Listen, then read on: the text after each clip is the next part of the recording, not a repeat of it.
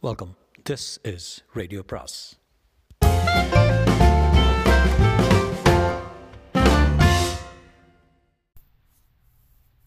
சுஜாதாவின் அனிதா இளம் மனைவி பாகம் நான்கு. அன்றிரவு கணேஷ் வெகு தூரம் வெகு நேரம் எழுதி கொண்டிருந்தான். எழுதி எழுதி அடித்தான். சக்கரங்கள் ஒன்றுடன் ஒன்று குறுக்கிட்டு மலர்களாக மலர்ந்து மேலும் சிக்கலாகி மேலும் சுற்றி மேலும் மேலும் சுழன்றன. யோசித்தான். டெலிஃபோனை பார்த்தான். அனிதாவின் வீட்டு நம்பரை சுழற்றினான். வெகு நேரம் அடித்தது. அவன் சலித்து வைத்தபின் மணி அடித்தது. கணேஷ் பேசுகிறேன் டெலிஃபோனில் மானிகா வெடித்தான். கணேஷ் நான் உனக்கு எவ்வளோ பணம் தரணும்? கணக்கு தீர்த்துடுறேன். அவ்வளோ சுலபத்தில் தீர்க்கிற கணக்கில் இது. எங்கிருந்து பேசுகிறேன் உன் தாத்தா வீட்டிலேருந்து. அவர் சொர்க்கத்தில் இருக்கார் அங்கே எல்லாம் சௌகரியமாக இருக்குதா? எவ்வளோ ஹாஸ்யம். கேள் மோனிகா கேள் நான் சைக்காலஜி தெரிஞ்சவ எனக்கு நீ மறுபடி டெலிஃபோன் செய்வதற்கு என்ன அர்த்தம் தெரியுமா?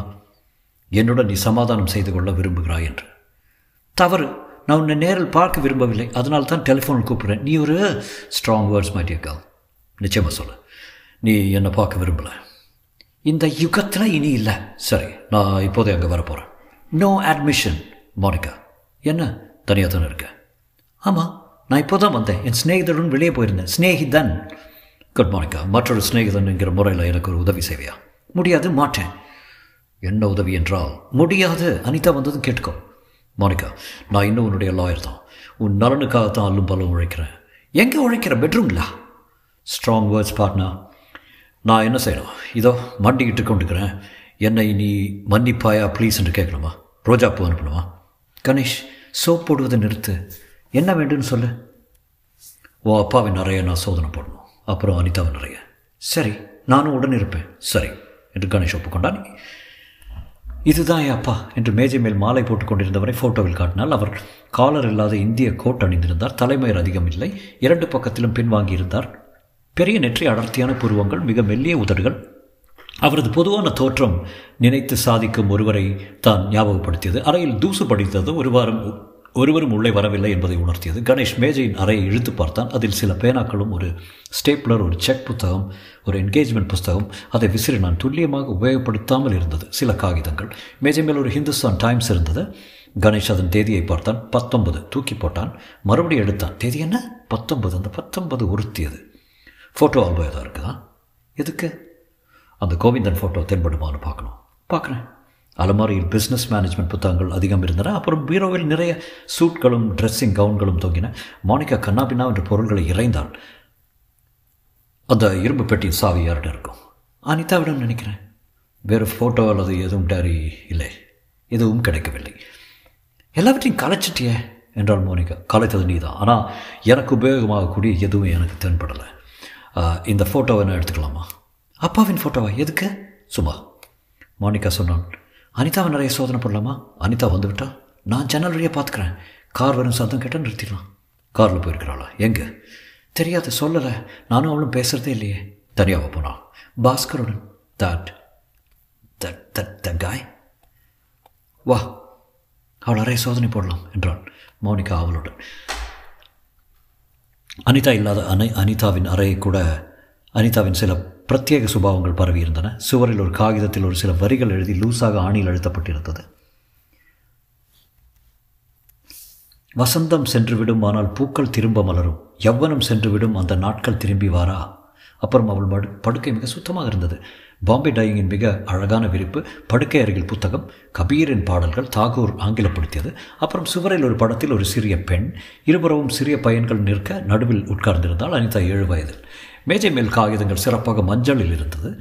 அவளுக்கு பிடித்த வர்ணம் போலும் மைக்கூடு வினோதமாக இருந்தது. மேஜையின் அறைகள் பூட்டப்பட்டிருந்தன. எல்லா அறைகளும் அவள் செருப்பு வெல்வெட் மொக்காசின் ஜிகினாவுடன் அவள் மென்மையான கால்களை ஞாபகப்படுத்தின. பாத்ரூமில் ஆச்சரியமான அலங்கார சாதனங்கள் மிகவும் கம்மியாக இருந்தன. இருந்தவை மிகவும் உயர்ந்த பண்டங்கள். கண்ணாடி அலமாரிக்குள் சின்ன சின்ன அழகான பொம்மைகள் வார்ட்ரோப் நிறைய புடவைகள் பெரும்பாலும் மஞ்சள் அல்லது நீல நிறம் பகட்டு அதிகம் இல்லாத விலை அதிகமான புடவைகள் சல்வார் கமீஸ் அணிவாளா என்ன? அப்புறம் ஒரே சீராக தைக்கப்பட்ட எவ்வளவு ரவிக்கைகள்? அவற்றை விலக்கி அவற்றின் பின்னே உள்ளே ஏதாவது கதவு தெரிகிறதா என்று பார்த்தான். இந்த ட்ராயருக்குள்ளே என்ன இருக்கும்? என்று கேட்டார் மோனிகா. பூட்டி இருக்கிறத. சாவி இல்லை. சாவி இல்லாமல் நான் தரப்பேன். ஒரு ஆணி வேணும். ஆணி தர்றேன். அப்புறம் ஜன்னல் வழியாக வெளியே பார்த்து கொண்டிருந்த யாராவது வருகிறாங்கன்னு பாரு. கணேஷ் அந்த மேஜையை சுலபமாக திறந்தான். முதல் அறையில் ஒரு டயரி இருந்தது. முதல் பக்கத்தில் அனிதா அந்தரங்கம் என்றிருந்தது அதை படிக்க அவன் முற்படவில்லை. மூன்று இன்சூரன்ஸ் பாலிசிகள் இருந்தன. மூன்றும் ஷர்மாவின் ஆயுள் இன்சூரன்ஸ் பாலிசிகளின் தொகையை கவனித்தான். மூன்றும் சேர்ந்து மூன்றரை லட்சத்துக்கானது. மூன்றிலும் வாரிசுதார் பெயர் சமீபத்தில் மாற்றப்பட்டிருந்தது. அனிதா சர்மா அப்புறம் அந்த பாலிசிகளுடன் சம்பந்தப்பட்ட சில காகிதங்களும் இருந்தன. அடுத்த சிறுகரையில் சில சம்பந்தமில்லாத பொருள்கள் இருந்தன. திடீரென அதை பார்த்தான். திடுக்கிட்டான். உடனே மூடிவிட்டான். மேஜையின் மற்றொரு அறையில் அழகான பச்சை அட்டை போட்ட ஃபோட்டோ ஆல்பம் இருந்தது. அதை திறந்தான். முதல் பக்கத்தில் ஷர்மாவும் அனிதாவும் மாலை அணிந்து கொண்டு பெரிய என்லாஜ்மெண்ட் அடுத்த பக்கங்களில் மேலும் ஷர்மாவும் அனிதாவும் மலைப்பிரதேசங்களில் படகுகளில் ஹோட்டல்களுக்கு முன் விமான நிலையத்தில் நீர்வீழ்ச்சிகளுக்கு முன் பாட்டிகளில் எவ்வளவோ ஃபோட்டோக்கள் எவ்வளவோ மனிதர்கள். மாணிக்கா ஒரு சில ஃபோட்டோக்களில் இருந்தால் இன்னும் சின்னவளாக காதில் வளையத்துடன் நீண்ட கூந்தலுடன் எவ்வளோ மாறியிருக்கிறாள்? மாணிக்கா இங்கே வா. ஒரு நிமிஷம். என்ன? இதை ஃபோட்டோ ஆல்பத்தை முழுவதும் பாரு. இதில் எனக்கு ஒரே ஒரு ஃபோட்டோ வேணும். அந்த கோவிந்தனன் ஃபோட்டோ இவற்றில் ஏதாவது ஒன்றில் இருக்கிறானா? சீக்கிரம்.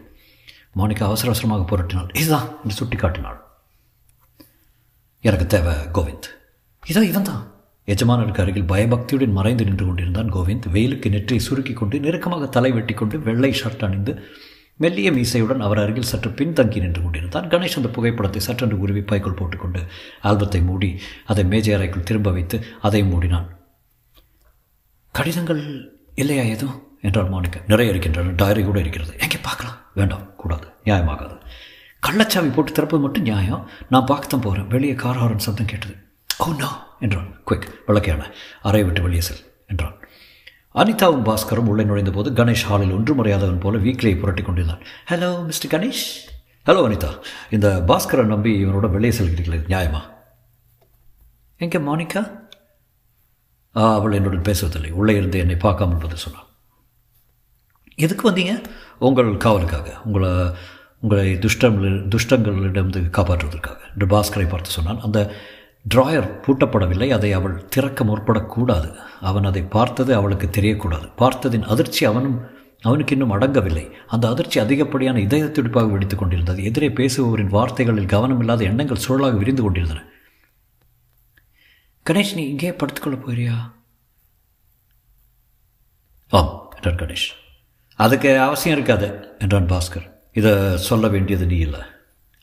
அனிதா மேலே சென்றபோது அவனுக்கு இன்னும் இதயம் படப்படுத்தது அவள் மேஜைக்கு இப்போது செல்வாளா? ஏதாவது எழுத வேண்டும் என்றுதான் என்றால் தான் மேஜைக்கு போகும் அவசியம் ஏற்படும். இந்த இரவு நேரத்தில் அவள் எழுத முற்படுவாளா? நான் பார்த்தது தப்பு. இல்லை நான் பார்த்தது நல்லது. இனிதான் ஜாக்கிரதையாக இருக்க வேண்டும். யாரிடம்? பாஸ்கரிடமா அனிதாவிடமா? மோனிகாவிடமா? இந்த மூவரையும் தவிர வெளியே இருக்கும் இருப்பதாக அவன் அவன் நினைக்கும் அந்த நான்காவது ஆசாமியிடமா? அவன் அல்லது அவள் யார்? கணேஷ் சற்று மேலே வாருங்கள் என்று அனிதா கூப்பிட்டாள். கண்டுபிடித்து விட்டாள் நான் அவள் அறையை சோதனை போட்டதை கண்டுபிடித்து விட்டாள் என்ன கேட்கப் போகிறாள் என்று பதில் என்ன பதில் சொல்லப் போகிறேன்? அவள் தன் ட்ரெஸ்ஸிங் டேபிள் அருகில் உட்கார்ந்து கொண்டு தன் கழுத்து மாலை கழட்டி கொண்டிருந்தால் அந்த மேஜை அருகே இல்லை. கணேஷ் அது தகவல் தெரிஞ்சதா? எதை பற்றி அனிதா? அனிதா? அவர் மரணத்தை பற்றி விசாரித்து கொண்டிருந்தீர்களே. நான் போலீஸ் ஆஃபீஸரை சந்தித்த எல்லாரையும் சந்திப்பது போல அந்த கோவிந்த தான். எனக்கு அவனை கண்டுபிடிப்பது தான் முதல் பிரயத்தனமாக இருக்கணும்னு தோணுச்சு. போலீஸாருக்கு கொடுக்கப்பட்ட வர்ணனை போதாது என்கிறார்கள். ஃபோட்டோ கேட்கிறார்கள். அவன் ஃபோட்டோ இந்த வீட்டில் கிடையாதா? எனக்கு தெரிந்தவரை கிடையாது. நான் அவன் ஃபோட்டோ எதையும் பார்த்ததாக ஞாபகம் இல்லை. கணேஷன் பையில் இருந்த ஃபோட்டோவை தொட்டுக்கொண்டான். எதற்காக பொய் சொல்கிறாள்? அந்த ஆல்பத்தில் அவள் பார்த்ததே இல்லையா? அனிதாவின் முதல் பொய். எல்லோரும் பொய் சொல்கிறார்கள். மாணிக்கா அவளுடைய முதல் பொய் என்ன?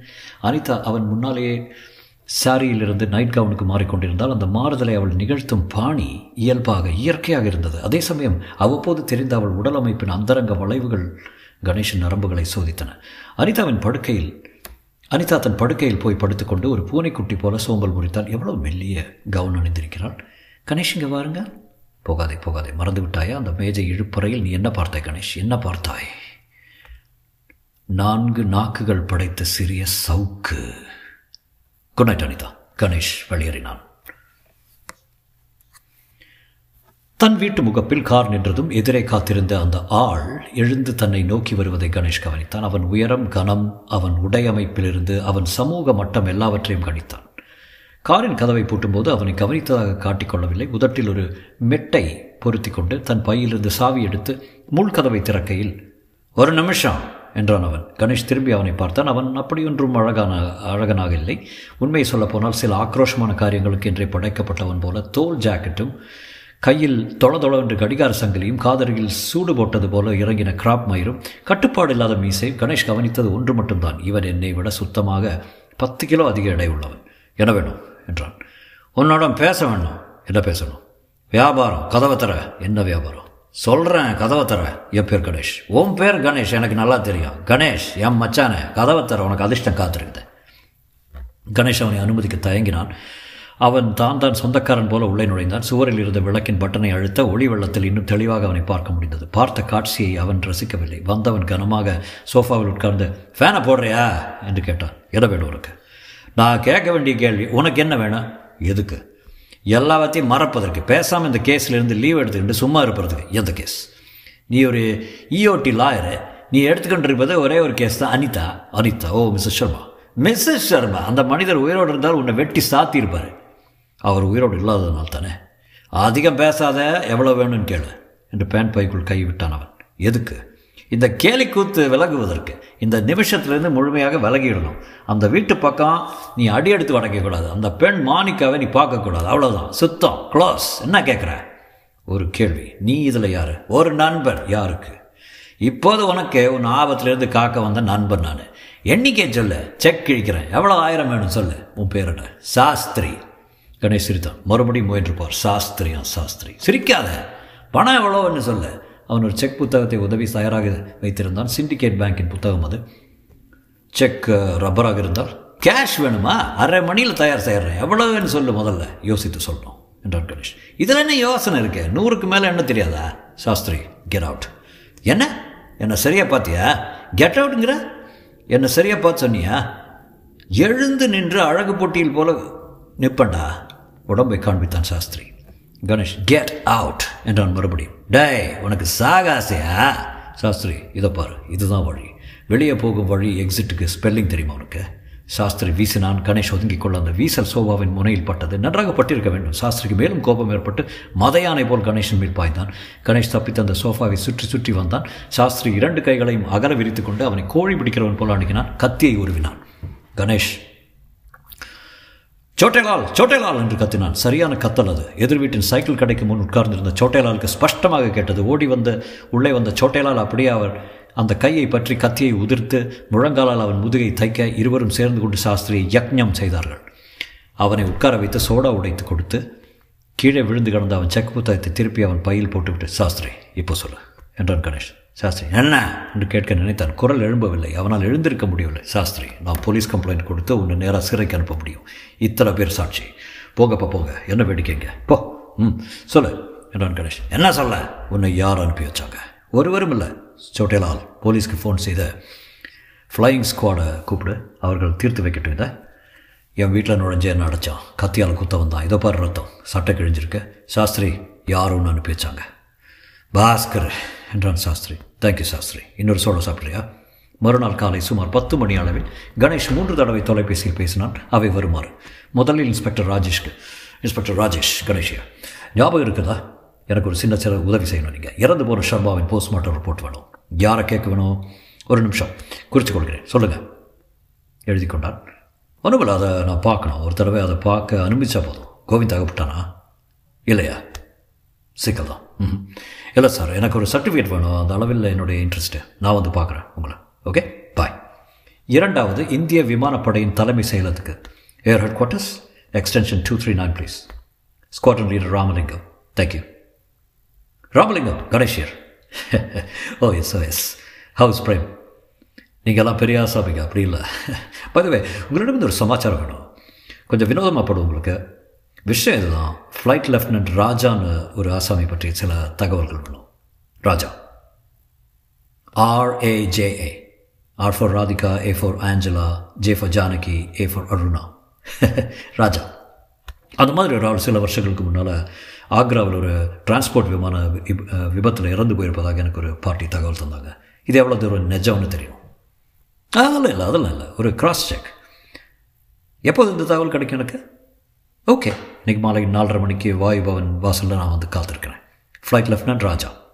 R for yeah okay thanks மூன்றாவது வெளிநாட்டு தபால் தந்தி நிலையத்துக்கு. ஓசிஎஸ் என்கொயரி ப்ளீஸ் என்கொயரிஸ் டெல்லியிலிருந்து அமெரிக்காவுக்கு கேபிள் அனுப்பினால் அது அங்கே போய் சேர எத்தனை நாள் ஆகும்? என் பேர் கணேஷ் நான் ஒரு லாயர் எத்தனை மணி நேரம் ஆகும்னு சொல்லுங்களேன். தேங்க்யூ வெரி மச் மிஸ் உன் குரல் அழகாக இருக்குது தலைவாரி கொண்டால் இரண்டு புரோட்டீன் பிஸ்கெட்டுகளை கடித்து கொண்டான் கிளம்பினான். உங்களுக்கு யார் வேணும்? என்றான் வேலையாள். பாஸ்கர் இல்லையா? என்றான் கணேஷ். இல்லையா அவர் சர்மா சாபின் வீட்டில் இருப்பார். கணேஷ் தன்னை சுற்றி பார்த்தான். பாஸ்கரின் அறை சுத்தமாக இருந்தது. தி மணி கேம் என்கிற புஸ்தகம் தென்பட்டது. மோனார்க் பவுடர் டப்பா பச்சையில் குப்பை கூடை மேஜை நாற்காலி விவேகானந்தர் ஹேமமாலினி. நீ அவர் வேலைக்காரனா? Group photo telephone. ஆமாம் நீங்கள் சுத்தமான ஒற்றைப்படுக்கை பத்திரிகைகள். அவர் சிநேகிதன் ஆக்ராவிலேருந்து வர்றேன். உங்கள் பேர் சொல்லுங்கள் வந்தால் சொல்கிறேன் நானே போய் பார்க்குறேன்னு உன் பேர் என்ன? காட்ரா ஷூக்கள் கருப்பு பெட்டி இரும்பு அலமாரி. ராம் ஸ்வரூப் நடுமேஜையில் சீட்டுக்கட்டில் நிர்வாணம். நல்ல பேர் ராம் ஸ்வரூப் ஒரு நிமிஷம். என்ன சார்? பத்து நாளைக்கு முன்னால் பாஸ்கர் ஆக்ரா வருவதாக எனக்கு கடிதம் எழுதியிருந்தார். நான் அப்போது ஆக்ராவில் இல்லை. திடீர்னு வேலை விஷயமா வெளியூர் போக வேண்டியிருந்தது. ஐயோ உன் அஜமான் ஆக்ரா சென்றிருக்காரான்னு தெரியணும். எப்போதை? சென்ற பதினெட்டாம் தேதி அல்லது பதினேழாம் தேதி. இல்லையே அவர் எங்கேயும் போகலையே. டெல்லி விட்டு எங்கேயுமே போகலையா? இல்லையே. சென்ற நாலஞ்சு மாதம் டெல்லியில் தான் இருக்காரு. கணேஷ் பாஸ்கரின் வீட்டை விட்டு வெளியே வந்து தன் காரை கிளப்பி சாலையில் வாகனங்களில் ஓட்டி ஓட்டி ஓட்டத்தில் கலந்து கொண்டான். மெதுவாக யோசித்துக் கொண்டே ஓட்டினான். பாஸ்கர் நீ அப்படிப்பட்டவனா? பொய் சொல்லியிருக்கிறாயா? என்னை விலக வைக்க பணம் கொடுக்குறாயா? என்னை அடித்து உதைக்க முயற்சி செய்ய ஏன் பாஸ்கர் ஏன்? கண்டுபிடிக்கிறேன் கவலைப்படாத. கணேஷ் வசந்த் விஹாரை அடைந்து உள்ளே நுழைந்ததும் மாணிக்கா வரவேற்றார். ஹலோ யூ லுக் ரைட் யாருக்காக இந்த அலங்காரம்? என்றாள். குட் மார்னிங் என்றான் சீக்கிரமாக. கணேஷ் உனக்கு என்ன வயது? உன் வயதுடன் பத்து சேர்த்துக்கோ. நான் அதை தான் விரும்புகிறேன் எதை? என்னை விட அதிகம் வயது உள்ளவன அதிக அனுபவம் உள்ளவன. நேசிப்பதை என்றான் கணேஷ் அவசரமாக. உன்னை விட அதிக வயதுள்ளவன் அதிக அனுபவம் உள்ளவன் சற்று அவசரத்தில் இருக்கிறேன். அனிதா எங்க? தரிசிக்க வேண்டுமா? சாரி அவள் இல்லை. இல்லைன்னா நேற்றிரவு எங்கேயோ வெளியில் சென்றால் இதுவரை திரும்பி வரல. கணேஷ் கை கடிகாரத்தை பொறுமையுடன் பார்த்து கொண்டான். கணேஷ் கணேஷ் உன்னிடம் ஒரு முக்கியமான செய்தி சொல்லணும் என்றாள் மோனிகா. சொல் தனியாக தான் இருக்கும். எனக்கு நேற்று ஒரு டெலிஃபோன் கால் வந்தது. யாரோ ஒருவன் என்னை கூப்பிட்டான். பேர் தெரியல. என் அப்பாவின் வீல் மூலம் எனக்கு வரப்போகும் கம்பெனி ஷேர்களை விற்கிறாயா என்று கேட்டான். நல்ல விலைக்கு விற்க சம்மதம் என்றால் இன்று பதினொன்று மணிக்கு கனாட் பிளேஸில் ஒரு ஹோட்டலுக்கு என்னை வர சொன்னான். குரல் பழக்கத்தனமாக இருந்ததா? இல்லை புது குரல். வா போகலாம் என்றான் கணேஷ். ஒரு எடிசன் காலத்து கிராமஃபோன் அந்த ஹோட்டல் வாசல் அவர்களை வரவேற்றது. உள்ளே நுழைந்ததும் எதிரே சுவரில் சிவப்பு பெயிண்ட் அடித்த சைக்கிள் ஒன்று அமைக்கப்பட்டிருந்தது. ஒரே புகை மண்டலம். ஜூக் பாக்ஸ் அலறிக்கொண்டிருந்தது திடும் திடும் என்று டபுள் பேஸ் வெடித்துக் கொண்டிருக்க ஹிப்பிகள் இந்திய ஹிப்பிகள் மேல்நாட்டு ஹிப்பிகள் ஹிப்பியாக ஆவதற்கு ஆசை இருக்கும். பாதி நே நேர்ந்ததும் பெற்றோர்களால் முடிவட்ட முடிவெட்டி கொடு கெடுக்கப்படும் இளைஞர்கள் அரை ஹிப்பிகள் ஒரு வெள்ளைக்காரன் காலில் கட்டை செருப்பு இடுப்பில் ஒரு டவல் அதில் செருகின ஒரு பாக்கெட் சார்மினார் வெறும் உடம்பு செம்பட்டை காடாக தலைமையில் காட்டுக்குள் இரண்டு மரகதங்கள் போல பச்சை கண்கள் இவற்றுடன் அவன் எதிரே இருந்த அந்த பெண்ணுக்கு கீதையை போதனை செய்து கொண்டிருந்தான். பாப்டிலின் பாட்டு அந்த அறை முழுவதும் பரவியிருந்தது கணேஷ் அந்த கூட்டத்தில் மிக அந்நியமாக உணர்ந்தான். அவர்கள் உட்கார்ந்தார்கள். மோனிகா மெதுவாக மேஜில் தாளம் போட ஆரம்பித்தான். கணேஷ் மிக உறக்க இந்த இடத்துக்கு வர சொல்லலையே? சொல்லியிருந்தாவன் ஆமாம் என்றாள் மோனிகா. இங்கே எதுவும் பேச முடியாத? என் தொண்டை வெற்றினோம் தலையாட்டினாள் மோனிகா. அந்த இடத்தில் இளமையின் உஷ்ணம் வர வர ஏறிக்கொண்டே சென்றது மோனிகாவின் மினி ஸ்கர்ட். சற்று அபாய மட்டத்தில் இருந்ததை அவளை தவிர மற்ற எல்லோரும் கவனித்துக் கொண்டிருக்க கணேஷ் வாசலை கவனித்துக் கொண்டிருந்தார். வந்திருந்தவர்கள் வரு எவரும் ஷேர் வாங்கக்கூடியவர்களாக தெரியவில்லை. ஒரு இப்பி இந்திய ஹிப்பி வந்து மேஜை மேல் உட்கார்ந்து கொண்டு பேபே என்றான். கணேஷ் மோனிகாவை பார்த்தான். அவள் சளைக்காமல் யா சுகடால் என்றாள் கணேஷ் பயா நீதான் இவளுக்கு ஃபோன் செய்தியா என்றான். இளைஞன் திரும்பி அவனை பார்த்து நீ யாரு? என் அப்பாவா? என்றான். உன் தாத்தா என்றார் Ganesh. Hello grandfather please to meet ya Ganesh தன் மூக்கை கொண்டு மூக்கை கண்டு விரலால் தேய்த்து கொண்டான். மோனிகா சிரித்தாள். தைரியமடைந்த அவன் அவள் இடுப்பை சுற்றி கை வளைத்து வா மாடிக்கு செல்லலாம். அங்கே ஒரு பில்லியட்ஸ் மேஜ் இருக்கிறது என்றான். கணேஷ் எழுந்து அந்த ஹிப்பியை அவளிடமிருந்து பறித்து தூர எறிந்தான் எறியப்பட்ட ஹிப்பி அதனால் கோபமடைந்தான் என்பது மிகையாகாது. வெயிட்டர் ஒருவரின் ட்ரேயிலிருந்து ஒரு கனமான பீங்கான் தட்டை எடுத்து கணேஷன் பக்கம் வீசினான். ஹிப்பிகள் எவ்வளவோ விதத்தில் நவீனமானவர்கள் ஆனால் கோபத்தில் பீங்கான் தட்டு எறிவதில் அவ்வளவு சாமர்த்தியம் இல்லை போலும். எறி எறியப்பட்ட தட்டு அப்போதுதான் கல்யாணம் செய்து கொண்டு தன் இளம் மனைவியுடன் உள்ளே நுழைந்து கொண்டிருந்த ஜர்னாயில் சிங் என்கிற சர்தார்ஜியின் தலைப்பாகையை தட்டிவிட்டது. சாதாரணமே சர்தார்ஜிகள் சண்டை பிரியர்கள். ஜாசிங் ஜா சிங் புதிதாக கல்யாணமான தலைப்பாக இழந்த சர்தார்ஜி அவன் அதிக கோபமடைந்தான் என்பது மிகையாகாது. சிங் மின்னல் போல ஹிப்பியின் மேல் பாய சில உப ஹிப்பிகள் அதில் சேர்ந்து கொள்ள Ganesh Singh hippie one hippie two waiter Singh hippie three என்று பொதுவாகவே அந்த ஹோட்டலின் அமைதி கலைந்து விட்டது என்று சொல்வது மிகையாகாது. ஐஸ்கிரீம் மேல் யாரோ உட்கார்ந்தார்கள். கோல்ட் ஸ்பாட்டில் யாரோ குளித்தார்கள்.